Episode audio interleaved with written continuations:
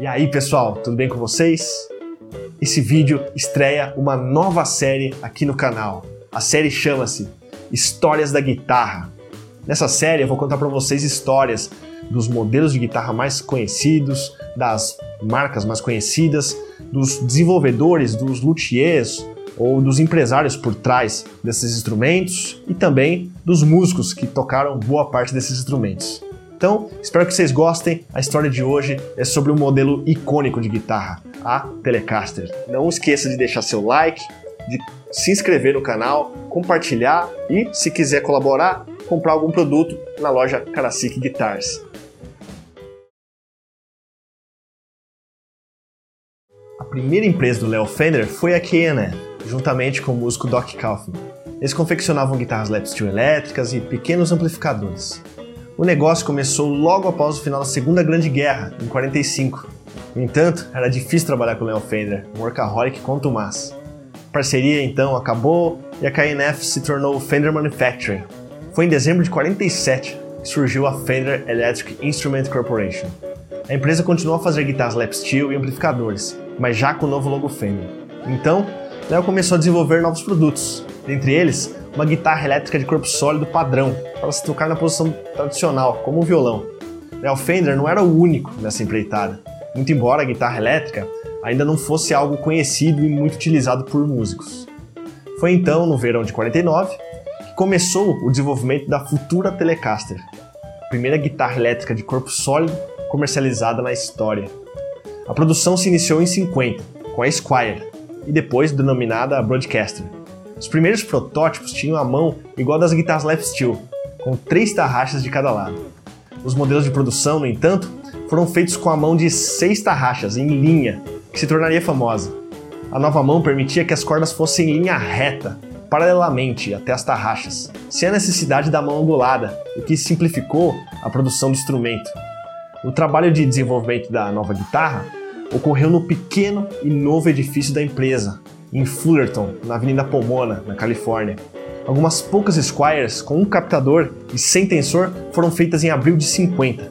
Foi só em janeiro de 51 que produziram as primeiras Squire com tensores.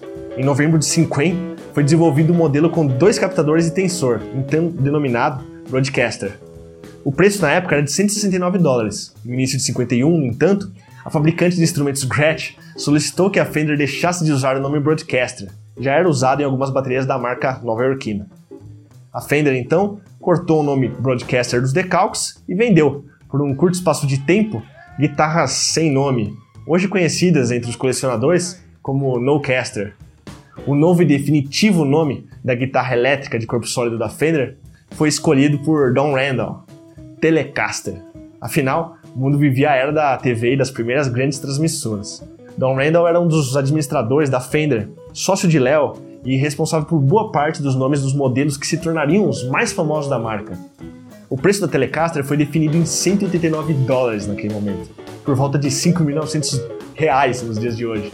A Telecaster foi desenvolvida pensando-se na produção em massa, o corpo sólido em ash, braço em maple separado, unido ao corpo através de quatro parafusos, nada de chanfros complexos, nada de mão angulada, uma guitarra simples, fácil de construir Outras características do instrumento eram o captador angulado, parafusado ao corpo da ponte, três carrinhos em latão com ajuste de altura, corpo com acabamento amarelo, conhecido por blonde, o famoso logo Fender Spaghetti e escudo preto, que depois seria alterado para cor branca em 54. Foi nessa época que surgiram as primeiras cores customizadas, Sunburst, por exemplo.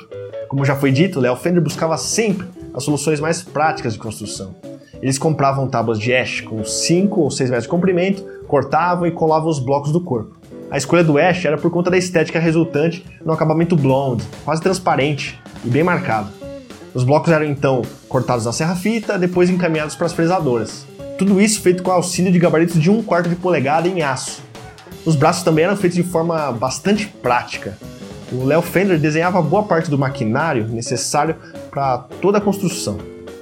Ainda havia outras máquinas, cabines de pintura e bancadas para montagem final dos instrumentos. Tudo isso era distribuído entre os três edifícios da Avenida Pomona. Nessa época, a fábrica contava com 35 funcionários.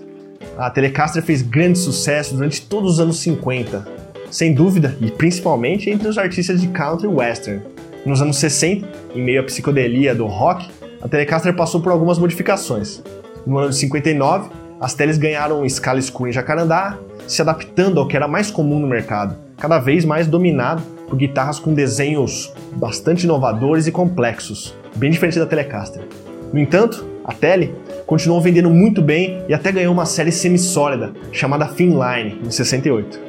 A Telecaster foi e ainda é tocada por grandes músicos e músicas em todo o mundo e em todos os estilos.